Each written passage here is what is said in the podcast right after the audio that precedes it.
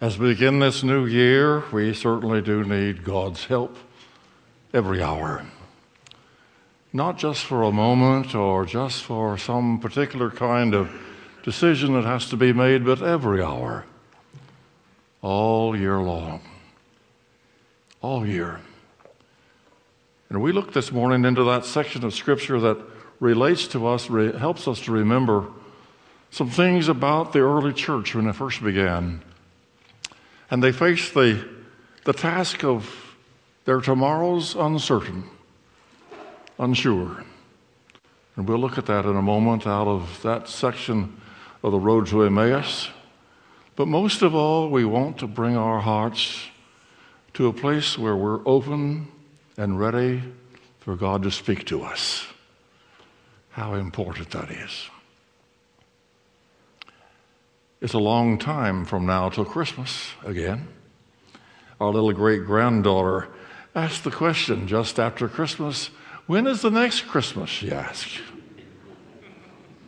And we said, Oh, it's a long ways off. And she began to get her face all out of shape, and that little lower lip stuck out a little ways and quivered a little bit. Do we have to wait? She says. Do we have to wait? So we face a whole new year now with all of its opportunities and all of its challenges and some of its tragedies as well. And we do that because we need Him every hour with a gladness and an assurance. There's something special about God's presence. And so we invite you to look with us this morning to that scripture that we have for you in the 24th division of the Gospel of Luke. It's the road to Emmaus story. Let us stand together for the reading of God's Word. Beginning with the 13th verse of the 24th chapter of the Gospel by Luke. And behold, Two of them went that same day to a village called Emmaus, which is from Jerusalem about threescore furlongs. And they talked together of all these things which had happened, and it came to pass that while they communed together and reasoned, Jesus himself drew near and went with them. But their eyes were holden, they would not know him. And he said unto them, What manner of communication are these that you have one another, one to another? as you walk and are sad. And one of them, whose name was Cleophas, answered, saying to him, Art thou only a stranger in Jerusalem, and hast not known the things which have come to pass there in these days? And he said to them, What things? And they said to him, Concerning Jesus of Nazareth, which was a prophet, mighty indeed in word before God and all the people and how the chief priests and our rulers delivered him to be condemned to death and have crucified him. And we trusted that it had been he which should have redeemed Israel. And beside this, today is the third day since these things were done. Father, in these moments, we would ask that you come among us hide us behind the cross, these who are here today. And help us to sense and know that all things do work together for good to those that love you and are called according to your purpose. And so we look to this year and these days ahead of us with anticipation and joy that you will be with us. So grant to us in these moments as well the moving of your spirit, the entreaty of your love and help us to make those kinds of decisions which you may press upon us during this time. In Jesus' name, amen. This is a story of bewildered men. They uh, had gone through those experiences with Jesus, they had listened to his preaching, and they had sat as he taught them. They had learned, they thought, the truths of the kingdom. But the events of the last week had shattered all of those hopes and brought them all but to their knees in bewilderment. their hopes were in disarray. The master was gone. And with his going, their world now, a disheveled one, out of sorts and unfitting, left them unguided and wondering what to do. What would they do now that he is gone? What would they do now that he was not there to lead them anymore? What would they say to people who asked them questions about this that they had followed with faithfulness and fidelity over those last three years? What would they do now that he was gone?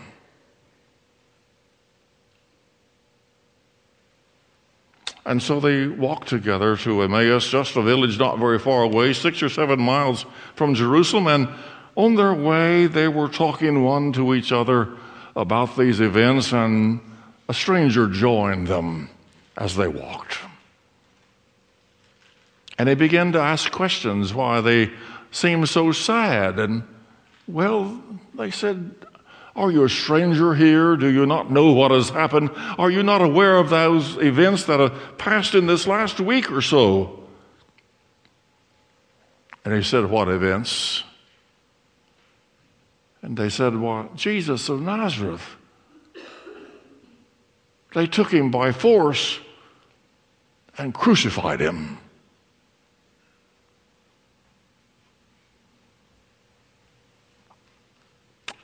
Notice as we look at these scriptures that we find here in the 21st verse, but we trusted.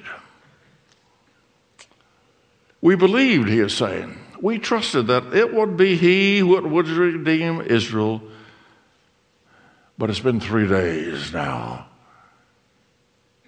since he died.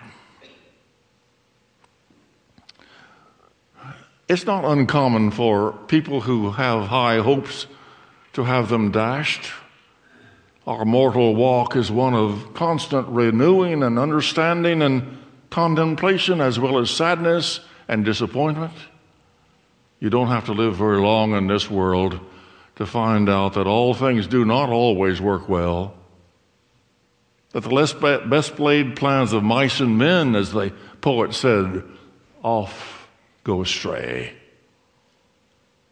And another who said that there's many a slip from the plate to the lip. A lot of things happen, not just Chaucer's way of saying it. But the reality of now, things don't always work like we want them to or as we planned. And they had made their hopes and their dreams upon a shaky foundation of misunderstanding for they thought this would be he who would restore Israel. And we trusted, the King James said. That word really says, and we were convinced in our hearts. We were convinced. And now it's been three days. They thought back about those events of what they thought would have happened, and and all he had taught them and all he had done, they had followed him in faithfulness. They listened to him preach. They had watched him as he had fed the 5,000. He had healed a woman with an issue of blood. He had made eyes for a young man who had never seen.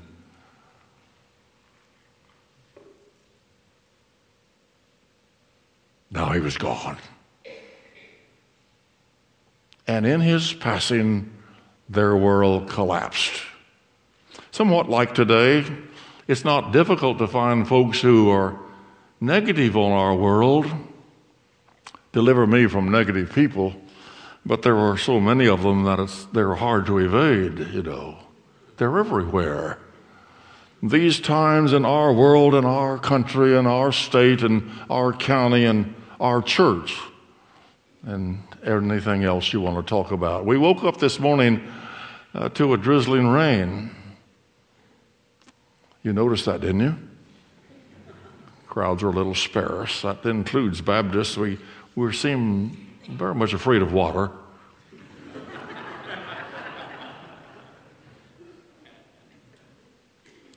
There was one man in a church that it was always negative about everything that went on Sunday school, offerings, the heat and the coolness or whatever was needed, and he couldn't quite come to grips with the reality that things weren't worse every day, and he, he sort of reveled in that. And the pastor tried to cheer him up from time to time, and one Sunday morning, just as they were beginning morning worship out, in, outside, the people were coming, and he, this man was there, and the pastor looked around and saw the sun shining and said to him, What a lovely, beautiful day today is.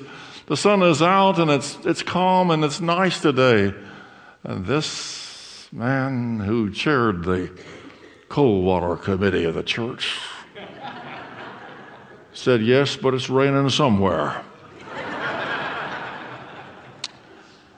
and so we face our world this coming year, a whole year. It's a long ways to Christmas. Little Annie said, Is it so far away? Disappointment, you say. And we face this coming year with all sort of misunderstanding about what it was. Have our plans been made like those disciples made those?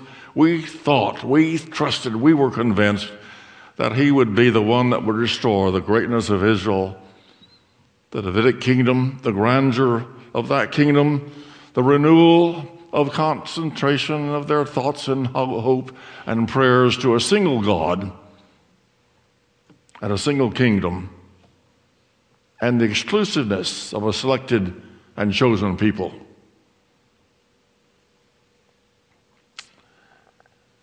Someone who would overthrow the tyranny of Rome, release them from the bondage of that government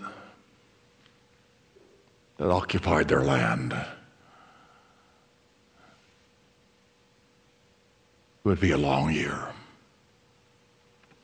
For now he was gone.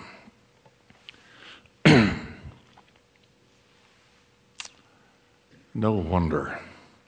No wonder they were sad as they walked on the way to Emmaus that day, for they had not made preparation. They had not made preparation for what was going to happen. You'll pardon me for a little sore throat this morning. Oh, this is size tea glass, in case you're wondering.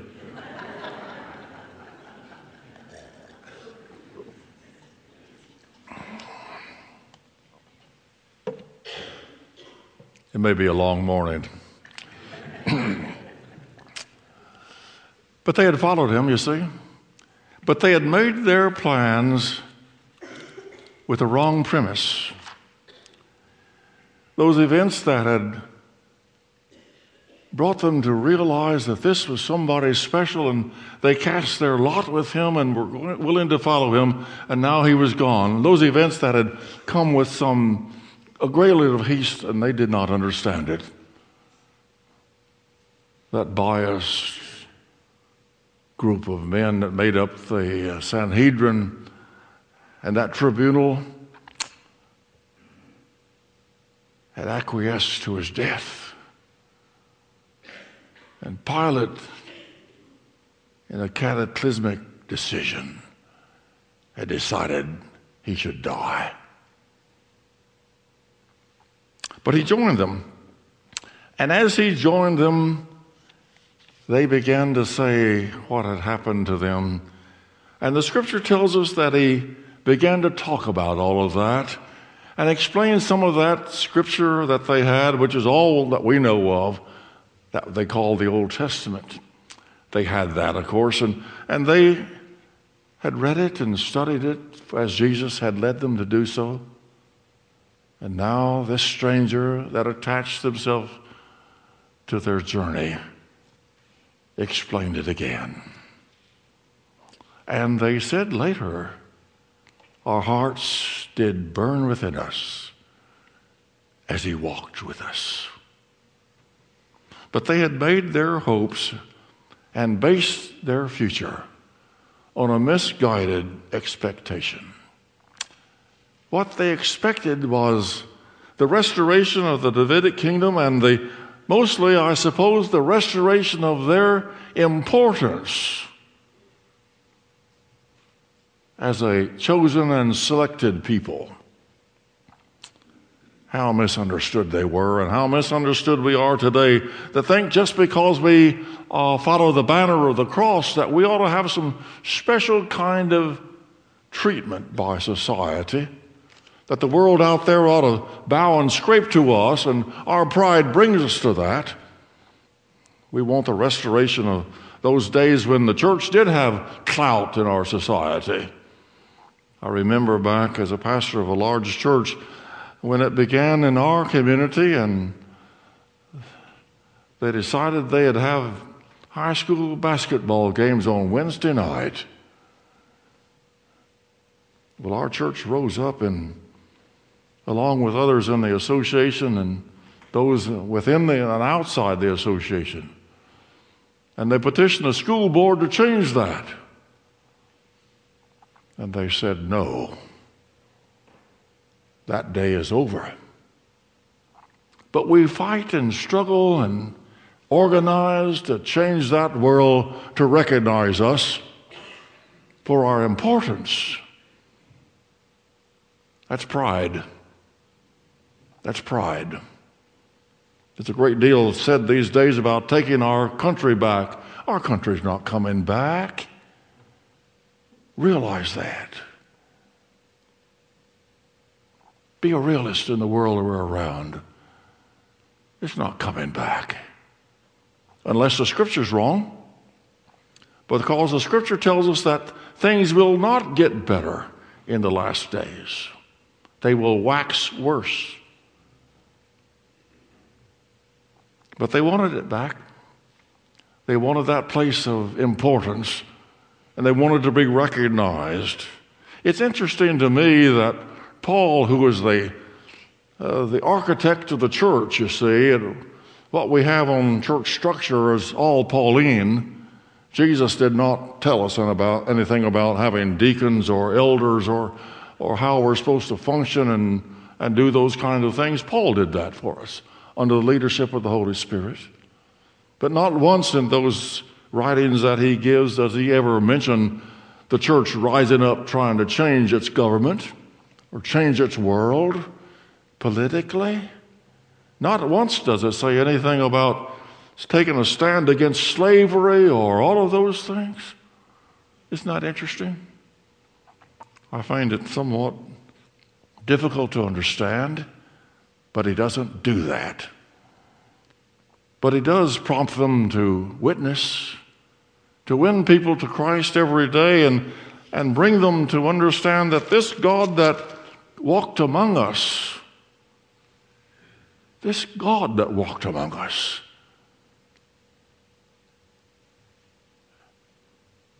they didn't understand that.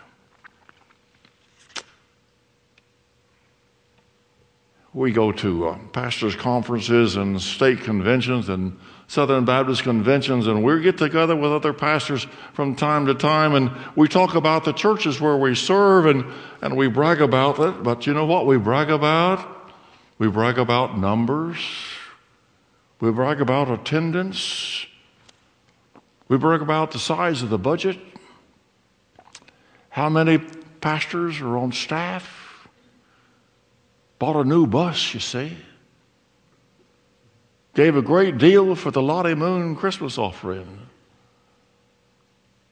And they asked the questions of, the, of us How's your church doing? How's, how's your Sunday school doing? How, what about worship? Well, we have two worship services now because we can't get them all in our sanctuary for one. But they never asked how many folks were baptized last year. Do you have any idea how many folks were baptized at Pitts Baptist Church last year? Anybody? Anybody? Where's my staff man? You don't know either.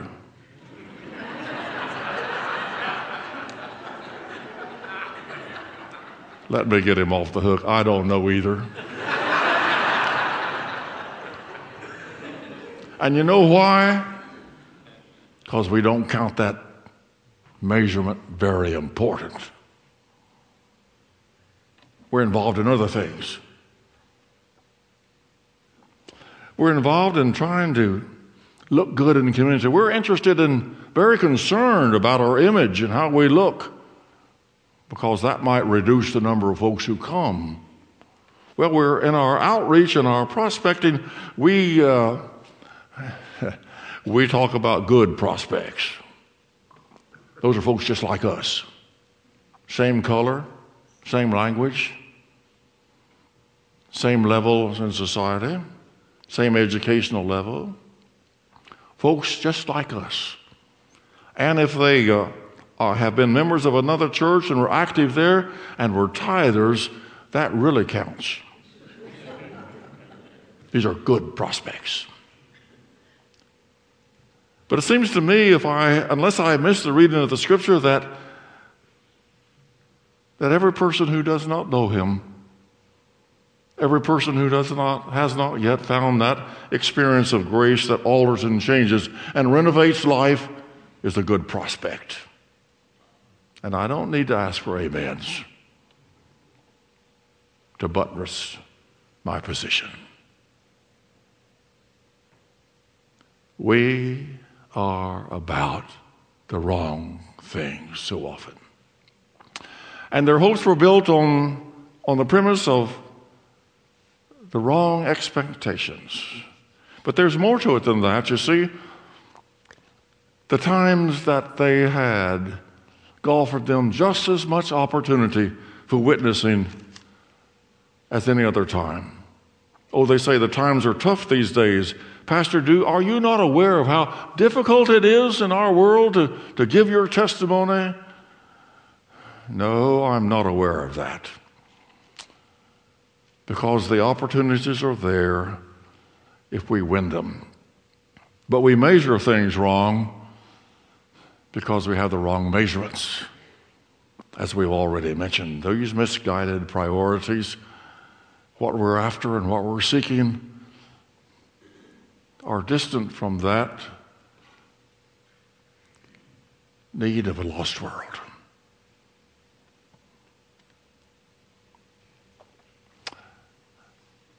And it says, if we go on a little further there, in the 31st verse, and they said one to another, this is after Jesus had been talking with them as they walked along, explaining the scriptures.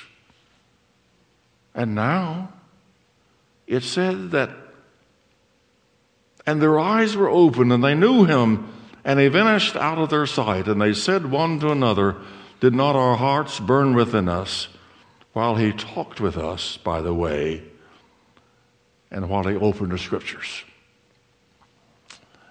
Their eyes were open. They finally got it. Now, that's not a good word to use in the English language. I remember as I was going through the process of of uh, earning that, that major in English in college, that our professor, or one of them said, it would be best if we could just drop that word. We don't need to ever use it. Got. It means to have. And we would do better to use it, but they finally got it. That's the language of our time, and we understand they finally understood at least what he had meant to say all along. They finally got it. At last they understand, understood what had been saying,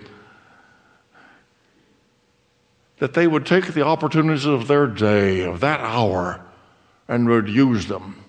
I was pastor of Brevard First Baptist Church years ago, a large, fine, wonderful church with gracious and lovely people who were better to me than I ever deserved. But I had a deacon by the name of Conley Bradley. Well, Conley was one of those special kind of folks that you could trust him for anything you wanted to do. And you could ask him in the middle of the night to go with you on a, on a call, and he would roll out of bed and come with you. He went on mission trips with us. He was one of the finest men I've ever known. But Conley made fun of himself all the time. You see, Conley stuttered, not just a little bit. Conley stuttered badly. And when he witnessed, he stuttered graciously, but he stuttered. And he used, uh, we took him on trips with us, and he was one of the most enjoyable people to be around. And he told a story about folks who stutter, and I, I will use that this morning not in any way to look down on folks who have some impediment or some something that doesn't quite function. I've been there too. I am there. So I'm not making fun of anybody. But Conley told a story about it. In college days, uh, they sold Bibles to work their way through college during the summertime, and they had one person in, on uh, that was a part of the selling group and team that invariably outsold everybody. He sold two or three times more than anybody else on the teams, and when the reports were in, this fellow always sold more. And so the regional manager decided they'd have a workshop and have this fellow lead that workshop and tell everybody just what they were what he was doing that was so successful. And so they did. Conley told a story, said he when they introduced him to now tell us, they said, what is it, what's your secret of success in sales? And said he got up and he said, Well well well this is this is what I do said, I, I go, go up and then knock, then knock on a door.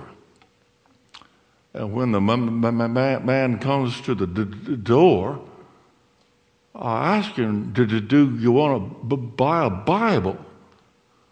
Or do you, do you want me to read it to you?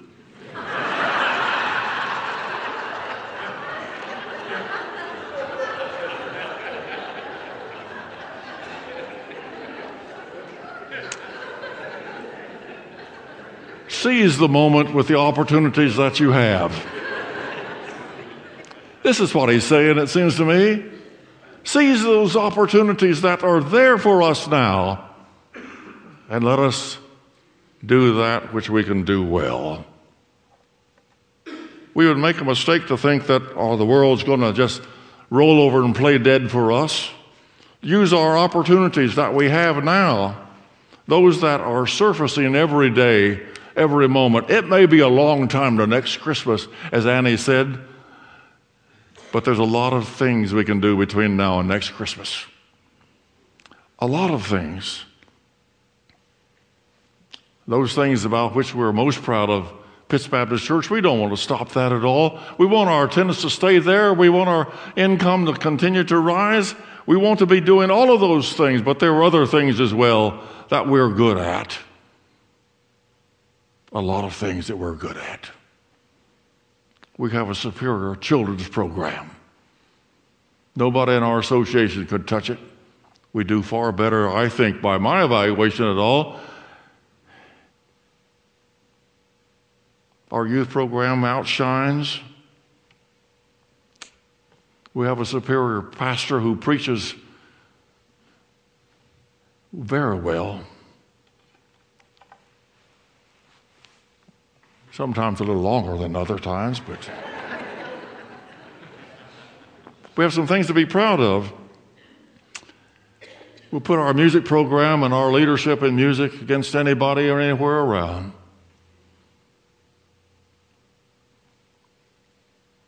I won't say anything about senior adults. We don't plan on being here too much longer anyway. but we got a heap of them they're everywhere, and we're active and we're doing things and we're participating in kingdom work all around and everywhere. And we've got big plans for this year. It's a long time between now and Christmas. So we have some things we're wanting to do. And we measure our success not by all of that, but we measure our success by our commitment and the utilization of those opportunities and those tools that are available to us now. It seems to me that's important. Available just right now. We can even ask the question how many baptisms last year? You may want to look that up this week if they've got a record of it. Be on the church letter, I suppose. But how are we doing? Well, we're doing good on some things. You see, we don't measure some of the things that churches do effectively and well And I want to commend our church and those of you who labor in Sunday school, and those of you who sing in the choir, and those of you who participate in the youth leadership, and yes, even you senior adults that limp around and finally get to the meetings a little bit late, but you're always there. You see, we don't measure those long hours that our pastor puts in with family counseling. We have no place to put that on the book of records. We don't do the measurement of those times when Molly and Kevin sit with those young boys and girls making those definitive kind of decisions that will change and alter their lives for the rest of their living. We don't measure the time that Jonathan puts in with his precious wife in preparing to lead us in praise and worship. We don't measure all of that. You see, there's no place to put it down. There's not a square on, on, the, on the book of record for us to jot or check. We need to take those opportunities that are available to us just now, today. These may be the hardest of times for some, but they're still the best of times for us to reach out.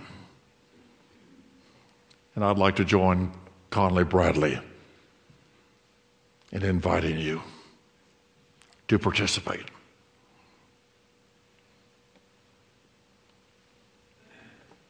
Focus on those things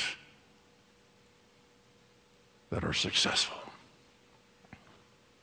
Get our eyes away from those moments and thoughts that we want to be great again, that we want to have a place of center stage but instead move our hearts and lives along the path to Emmaus, wide eyed